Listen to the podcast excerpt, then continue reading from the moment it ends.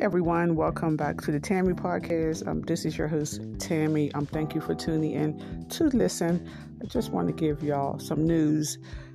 In um, Texas, it happened in Texas, um, Paradise, Texas. A seven year old little girl by Athena Strand was kidnapped the FedEx driver was dropping a package off at her house and he kidnapped this little girl, this precious little innocent girl. She was only seven years old. Now, who would ever think that a FedEx driver, a UPS driver, or any delivery driver will try to harm you or your family or kidnap your child. What is this world coming to? We are in our last days. Now we have FedEx workers. I'm not going to say, I shouldn't say now we have FedEx workers. Just this one FedEx worker who was one of the, the bad apples kidnapped this little beautiful girl. And within an hour of kidnapping her, he killed her. He was supposed to be delivering packages, not killing kids. And I was, and, and I know FedEx um, do background checks on their drivers, but he, he probably didn't even have a criminal background. This is probably just something that he decided to do. He saw this little innocent girl and like, yeah, I'm gonna kidnap her and harm her. So it's not FedEx fault because, like I said, he probably didn't even have a criminal record. This is just something that he did that day killed this little girl.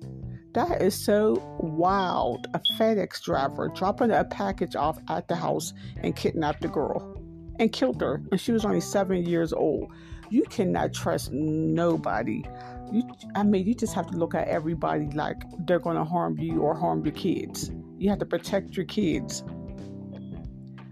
because you have like different people sometimes coming in your house, delivery drivers or maintenance men and you just have to i mean every everyone's not going to do that but that's a shame um, a beautiful little girl her name was um, athena strand and she was missing for two days and her stepmom reported her um, missing and the driver who was 31 years old tanner lynn um, Horner, he confessed to police to abducting and killing Athena on Wednesday afternoon.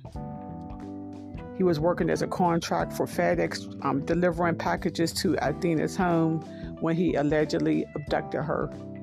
Wow, that is just so sad.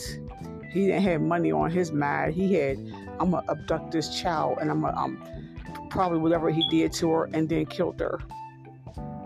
And whew, oh God, he don't need to be a free man again. He need to be locked up for the rest of his life or something worse because he's he's not human. He's an animal for doing that child like that.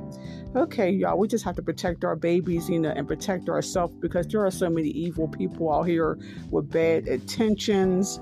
So just be safe out here, and my prayers go out to this young Athena and her um family. Um, thank you for listening.